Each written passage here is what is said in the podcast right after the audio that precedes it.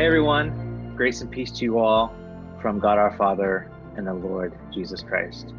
Today is March 27th, Friday, and we're keeping this conversation Friday thing rolling. Uh, today I have with me Ruthie Kim. You can say hi, Hey. Ruthie. Hi. Uh, the way I think of uh, of Ruthie is well, she's well. First of all, if you go to reality, you know her. She's a part of our Reality San Francisco teaching team. And the way I think of Ruthie is when I'm planning a series or I'm asking her to come and teach. Um, the way I see it is my job typically is to load the bases every Sunday. Speaking of like a baseball analogy, I try to hit singles every week. Hopefully, I don't strike out, just singles. And then I really feel like Ruthie comes in and like brings everyone home. That's usually how I think about Ruthie. She's so gifted prophetically. Um, so oftentimes I give her a text or a teaching topic. Um, she'll say, you know, kind of what what are you thinking of for this week, or the angle of, of this, or how we how are we approaching this? And I usually just say, I mean, what is God speaking to you prophetically, and what has been coming up over this like the la- the course of the last several months, as you're been part of our community, and what is God speaking to you? And then she usually just has all of this stuff. Um, she always usually says, "Well, I don't know, nothing," and then she starts, and it's like 30 pages of stuff. Um, so I asked her here today because I want to talk about the stuff God is showing her prophetically right now, uh, in in this global pandemic, this shelter in place order we're all living in San Francisco and beyond. Just have a conversation about it. And uh, prophecy is meant to encourage and to build up, um, and to warn with the love of God, um, to correct all of those things. And we, I love the prophecy in the church. So, anyway, Ruthie, how are you doing today? Yeah, I'm doing good. I'm adjusting to a new schedule, like I think everybody out there is. Um, I'm a mom of two boys, and so um, definitely I have a new job these days, which includes homeschooling a fourth grader and a kindergartner. So I'm spending a lot of time in my ABCs, um, but but I'm doing well. Yeah, I'm doing great. I've been spending a lot of time in Daniel Tiger. That's my world right now. I hope you I get to leave I- that world soon. I actually like him more than Junie does. I really? love Daniel Tiger. I think you're Yeah, going to get mixed responses from parents. I know a lot of parents that hate Daniel Tiger. So, Really? yeah. See, I don't ever know this world. Like people are like, Giving Tree is my favorite book, and I read it, and like that's the worst book ever. I'm like, I don't. Man, I'm just a bad parent. Maybe I You're like an anomaly. I'm supposed to like. You're an anomaly. Anyway, um, so what? Uh, we've been talking back and forth over the last couple of weeks um, in the stuff that you're sensing right now uh, in the spirit, things you've been praying, things, even dreams. First of all, could you maybe demystify some stuff? How does God speak to you or to anyone? oh my gosh. Um, yeah. I love the idea of demystifying it because I think there is this sense of like, oh my gosh, there's a prophetic person. That person must be um, so different to the rest of us. And that just really isn't the case. I mean, Hmm. I really truly believe, and I think scripture is really clear that like God speaks to all of us. He doesn't play any Mhm. favorites. And so, um, and that happens in a variety of ways. I mean, we just actually were having this conversation with our children recently. Um, you know, God speaks sometimes through words in our mind, through images, through feelings in our heart. I mean, of course, through scripture. Like, he's just so creative in the way that he speaks. And I think one of the things that I've been thinking about recently is that we don't really lack his voice, but often we lack the awareness of his voice. And so, Mm, wow, good. um, my whole life, I've been trying to um, just press into like, God, where are you in this? What are you saying? How do you want to speak to me? And so, I think that's available for everybody, um, but but it's something that I'm really personally passionate about. Yeah. That's so good. What do you? So, what's the stuff you're like you're sensing like right now, um, Yeah. and have been sensing for a while, especially as people around you um, uh, are going through a lot of pain right now and Yeah. loss and all that. Yeah, no, totally. I I think one of the biggest themes that has been coming up for me that I've been sensing is this idea of um, providing a pastoral presence for people. I Mm. think that no matter who we are, we've all been touched by this pandemic in just a multitude of ways, right? You know, some people have lost jobs, they've lost income. We've obviously had our schedules just thrown out the window, our kids are home. I mean, life has turned upside down. And that has created a lot of anxiety, a lot of pain, a lot of struggle. And I think first and foremost, each of us needs to be pastored. And mm. uh, I think that the job of the church right now is to really do that well to mm. one another and to the world. And so I've been, I've been thinking a lot about that. And like, what does that look like? I mean, Francis was talking about that last week on the podcast. And how church has really changed that it's not just the pastor now it's like all of us are called to pastor right and i think that um, there's a lot of grief. There's a lot yeah. of grief that people are experiencing. I was just thinking about it a few days ago. I couldn't stop saying to people, I just can't believe this is happening. I just, I can't believe it. I was having these moments where it just, and I think I, I, as I was talking to people, it seemed like a lot of people were having these moments where it was like you almost woke up again and you're like, I just can't believe it. And it mm. reminded me actually of when my brother passed away. Um, and I've shared this really openly in our community, but when I was 18, my, my brother died very suddenly. Mm-hmm. And I remember for the weeks and months following that significant loss, that shift in my life, I'd wake up in the morning for like a few seconds, everything was normal. And then I'd realize again, oh, I just can't believe it. And mm. that memory actually helped me name what I think a lot of us are dealing with right now, and that is grief, is that sense of everything's shifted everything's changed and and so we have this individual grief but we also have a collective grief right now that a lot of us are are walking in and and so that's what i'm sensing as i as i kind of look around my world and our community and what's going on. Do you think like in pastoring people and pastoring each other which i think is um is so right it's so true it's like the almost the priesthood of all believers type of thing. Like mm. we're all priesting each other. Yeah. Um, we're all shepherding each other. Um, we're all encouraging each other. What you even said about like grief there, it almost allows us when we shepherd each other or when we're encouraging each other to like normalize like it's okay to be sad or it's okay to to grieve or oh that anger that could be like a part of grief or that yeah. denial oh that's a that's a part of grief. That's a stage of grief. That is because i don't i mean i don't know. I don't know if the world would be the same again. I mean the world wasn't the same after 9-11 it might it might not be the same. I can't see it being the same after this. And there's all kinds of stuff we'll have to grieve and yeah. walk with each other in grieving. Yeah. So, yeah, absolutely. I mean, I think we need to give ourselves and one another permission to grieve. And I was reflecting on, you know, for some of us, some really massive losses that are going to change the course of our life. I mean, some people have already lost people to the virus, and it's changing things on a really deep, significant level. And then some of us cancelled travel plans or we can't get our favorite foods or mm. we're struggling to adjust to like being a homeschooler um, and so we're, we're all grieving different things and i think there's a tendency to feel like grief is a privilege. Like i don't get to grieve because you know what i didn't lose my job. And there are people that are worse off than me that really need help. And that may be true to an extent. Like yes those that are without income and those that are really you know facing some tragic circumstances we need to rally and we need to respond to that as the church. But i think when we start to sideline our grief um, because it doesn't seem big enough then that that's dangerous ground. And, and what we tend to do is we tend to sideline or to push down that emotion and that lament that needs some place to come out. And then we find ourselves over a course of time we're actually going to be sidelining our joy and we're going to sideline our creativity mm. and all the things that we actually really need access to in this time. And so i think permission to grieve the big things the little things giving space to that, lamenting that, giving other people space for that. I mean, um, I think sometimes we're really quick to judge. Well, that's not that big of a deal. Like, there's this other thing. And of course, let's respond to like the big needs, but let's also give our soul space to just feel those losses. Mm. Yeah. I mean, when you say that, what's coming up for me is like the permission to grieve. Um, when everything happened, you know, a few weeks ago, and we knew that church was going to be closed for um, Sunday gatherings for public Sunday gatherings for a while. I I knew that exactly what you're saying. Like I had to pastor differently. Like I had to step in and pastor. And so I tried to do that and tried to do that through all kinds of different ways. One of them was this kind of this podcast that we started just daily.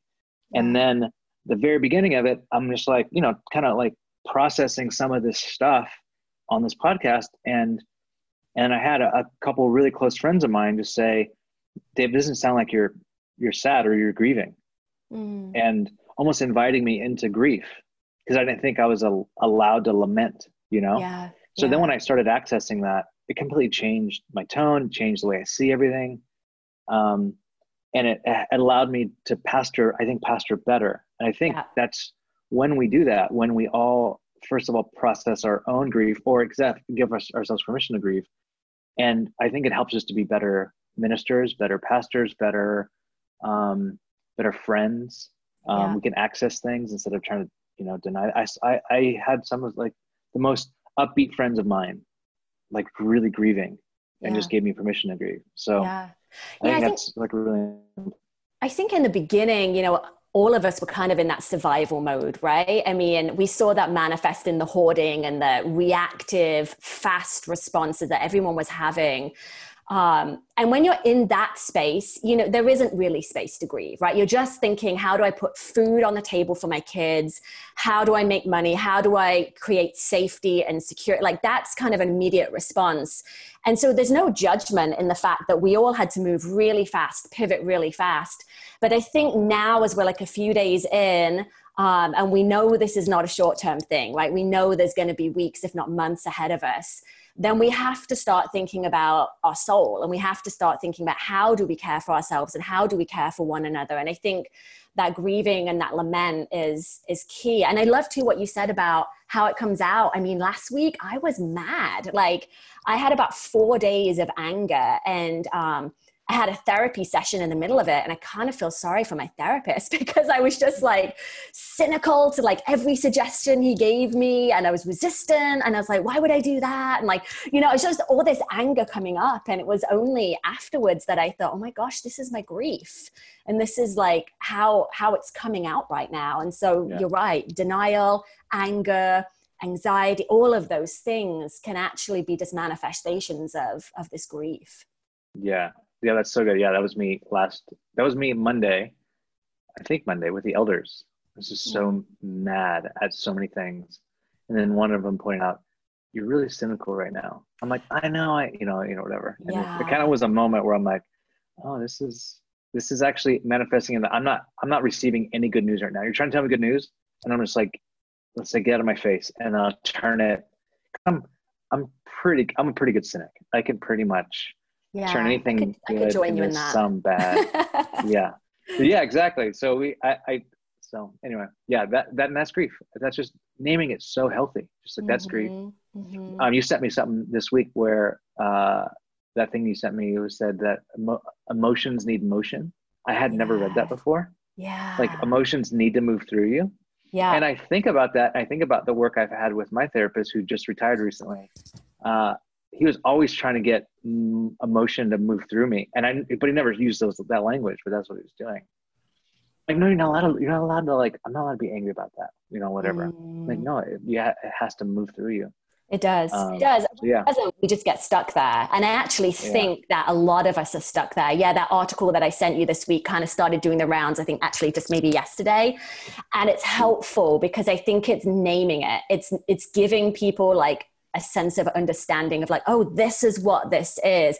And until we name things we can't move on. You know we kind of get stuck in this spiral. So absolutely all those emotions like need they need an outlet. And i think for those of us who are parents for those of us who lead in some capacity or hold some level of responsibility um, it can be hard to feel like you have space to let those things move through you. you. Feel like i've got other people to take care of and so I think if there's people listening that just fall into one of those categories, like especially like creating space, even if it's just small pockets of reflection, crying with somebody, journaling, whatever it needs to like move through you.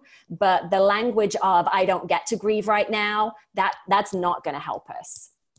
Yeah, that's good. What else are you sensing?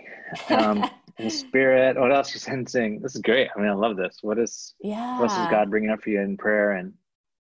Yeah, well, man, I mean, just kind of on the topic of like the prophetic that we started with, like I have just been hearing from a lot of people and experiencing myself and in my own family just what feels like a real openness right now to hearing God's voice. Um, I think that maybe now more than like ever in our lives, possibly, like we need to be hearing from God. And people I've been speaking to, a lot of people have been having dreams. I've been having a bunch of dreams. Um, a lot of people have been feeling just this intimacy, this connection with God that's that's newer or deeper for them. So I think that's interesting in light of all of the noise, all of the chaos, all of the the news and the facts and all the things, which, you know, not slamming those things, those are things are helpful. But um, I think what I'm sensing is just this invitation from Jesus to us as Christ followers to really press into hearing his voice. And, and that might be new for some people.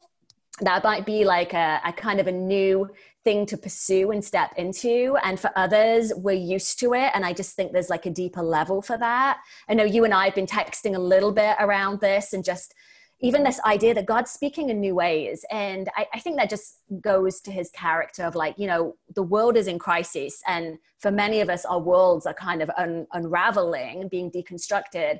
God is not absent in that. He's not distant, like he's actually pressing in. And I think there is a, I think there is a, almost like an open heaven in some ways mm-hmm. um, in this yeah. season. I've seen it in our family. One of the, the beautiful things about homeschooling, of course, is that I don't have to be out the door at 7, 7.45 a.m. And so we've had much slower mornings and we have instituted family devotionals and just seeing my own kids hearing God's voice, whether that's through images in their mind, things they're drawing, things they're sensing, in a way that I haven't ever in our family. Um, I, I'm seeing something kind of open there. Wow. Yeah, I I realize that I need I need the body of Christ to be hearing God more than ever right now. Like yeah. I can't I and I feel a lot less pressure of like I have to be the one who is the pastor up front doing the thing. I feels like in a lot of ways uh, God has allowed this to flatten everything. Where like you actually you have a voice, you need to you need to hear me, and I need to speak through you. And when I Definitely. jump on the prayer Zoom calls and I jump on pre-gathering prayer, like every it feels like everyone's like hearing God, and it's all very similar. There's not like just some one person that goes. I think you know it hasn't been weird. It's all been so spot on. One of the things that keeps coming up um, in prayer meetings is that God is actually wanting us to like sow or make new wineskins for new wine right now mm. in the church. And I just think that's so, I think that's so right now. I think that's what God is doing. He's inviting us into a new way for like this new, this, this new wine he wants to pour out, you know? Yeah. And, um, and I think it's evident right now in, in, uh, in the way that we're all hearing God's voice together and how we're needing each other more. I just, I I, I you know what's going to be funny is if this I I really do wish I hope get life gets back to somewhat normalcy soon, but I'm gonna I'm gonna miss what I hope it doesn't pop back to what it was where we just kind of go about our business and we look to like this team of you know 15 people in the church that do all the all the hearing God and preaching God and all this other stuff. Yeah. And I just I don't miss those days. I love that everyone's coming, showing up with something right now. That's Absolutely. what I, everyone's hearing. Yeah, I think this is a, a real great opportunity in the midst of pain, in the midst of pastoring and loving people well, for us to say, every single one of you to hear from God, every single one of you needs to walk in your gifts. Like we need everybody. And I think God is doing a new thing. I, I think I, I texted you this. It's almost a couple of weeks ago now, as even before the shelter in place in San Francisco was called for. And I woke up from a dream and very clearly heard God speak to me. And I heard him say, I didn't send this virus, but I'm going to use this virus to reset the church. And I kind of woke up almost like startled. It was so clear that God was speaking. And I just sat there and I just thought, okay, God's resetting, like he's resetting something here. And though this is painful and this is difficult, God is on the move, God is at work, and it is exciting to see what is happening in um, in the church community, what God's speaking, and, and yeah, what He's going to do from this point on. Yeah, that that has me the silver lining, the the opportunity in the midst of this pain and crisis. That has me uh, really excited. The mm-hmm. ideation, I just you and I have been talking about this like I just I'm having a flood of the way that God's speaking now is like all these ideas. Yeah. And it almost feels like I'm a crazy person because I'm just getting all of these. Like you said, you're keeping notes everywhere. I have yeah. stuff everywhere. I'm writing every like I'll wake up in the middle of the night with something. I'm like, how to write that down? Um, yeah. And it just it's like there is. I think there is this like a reset of the church that I welcome, um, and I grieve what we lost, but I welcome this. Um, I think it has to do with all of us. I don't think it just has to do with church staffs or um, or leaders. I think it has to do with everyone in the church. Yeah. And this a lot of uh, a lot to look forward to. Yeah. yeah. Yeah. I think there's a real tender place to to stand in for us as the, the church to have this pastoral presence that is responding to need, that is letting people grieve, that is creating space for all of that, and to hold on to hope and the sense that God is doing something. And, it, and it's a tender place because we don't want to become happy clappy. You know, like mm-hmm. the reality is the world is in pain and God's heart breaks for that. And so uh, we, we definitely want to be tender to that, but we also don't want to move into a place of despair and hopelessness, right? As a, as a church, we need to have a prophetic voice. And that's a, a prophetic voice that's sharing that the loving father heart of God towards people and what they're going through whilst at the same time saying his promises they're still going to be fulfilled. Like he's still doing a work and he's at work in us right now. And, and so i think for everyone listening that that's the the place i would invite people to really step mm. into that tension of like really holding those two things well. Because you know i'm sure like most people i've seen you know my social media has been filled with stuff that has felt at times really happy clappy. And i'm like this is just feels tone deaf. Like people are, are have just lost their jobs. Like this is not what they need to hear. And i've also had my my social media filled with, with really hopeless like despairing things. And i'm like okay that's not that's not the voice of the church right now either. And so i think finding that tension and holding that tension mm. is going to be key Gosh, that's so good. Yeah, I 100% agree. I think that's it. I think it's living in the in that tension, which I think is a tension of of the time that we're in, like the epoch that we're in, in that it's the already not yet of the kingdom. You know, I think that is the tension that we're exactly. living in, but we're feeling it in a new way. We're feeling a, a like the not yetness of of pain and loss and virus and death and the already like God's gonna birth something new out of this because we're resurrection people. Yeah.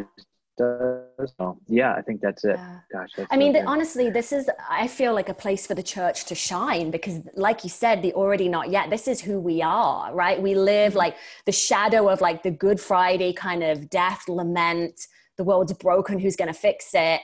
And in light of like the Easter Sunday, like resurrection, power, Jesus came, like we, that's what we do as people of faith. We live in both of those things. And so I think now we're just, it's, we're just seeing it manifested so starkly in the world. And so I think, I think hopefully that's that's my my dream is that this is an opportunity to sh- the church to shine with God's love and pastoral heart and His mm. hope and joy for the future.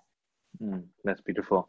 Would you mind, as we end, you just pray that over us? Yeah, yeah, for sure. Father God, I just thank you so much that your heart is for us. Father, I thank you that your word says that you're close to the brokenhearted that you are you're down in the in the depths with us god I, I know there's people listening to this who literally have no idea how they're going to make it, who feel very hopeless, who may even be considering suicide and are just just don't know. Lord, would you come be close to the brokenhearted? Mm. Holy Spirit, would you be who you are, which is the comforter in the midst of all of this? Even as people are listening right now, would you just descend upon their hearts with such loving kindness? And also, God, would you stir in us hope? Lord, as I've been in that Isaiah 54 passage, and you're speaking to Israel and you're saying, I'm going to rebuild your foundations. And I just keep thinking, God, that is who you are. You are a rebuilder. You are one that steps into ruins and wreckage and brokenness and despair, and somehow out of it you bring beauty. And so, for those that need that hope today, would you stir it in their hearts? Would you give them faith to believe that they are not alone? And at the end of all of this, they will not be left with nothing, God, but that you will be with them. We don't know what it's going to look like, but you promise to be with us and to rebuild. And Lord, may your church shine with such, such compassion, such a prophetic voice of hope, such presence, God, that we would be exactly who you've called us to be. We would be like Jesus in the world. In Jesus' name, amen.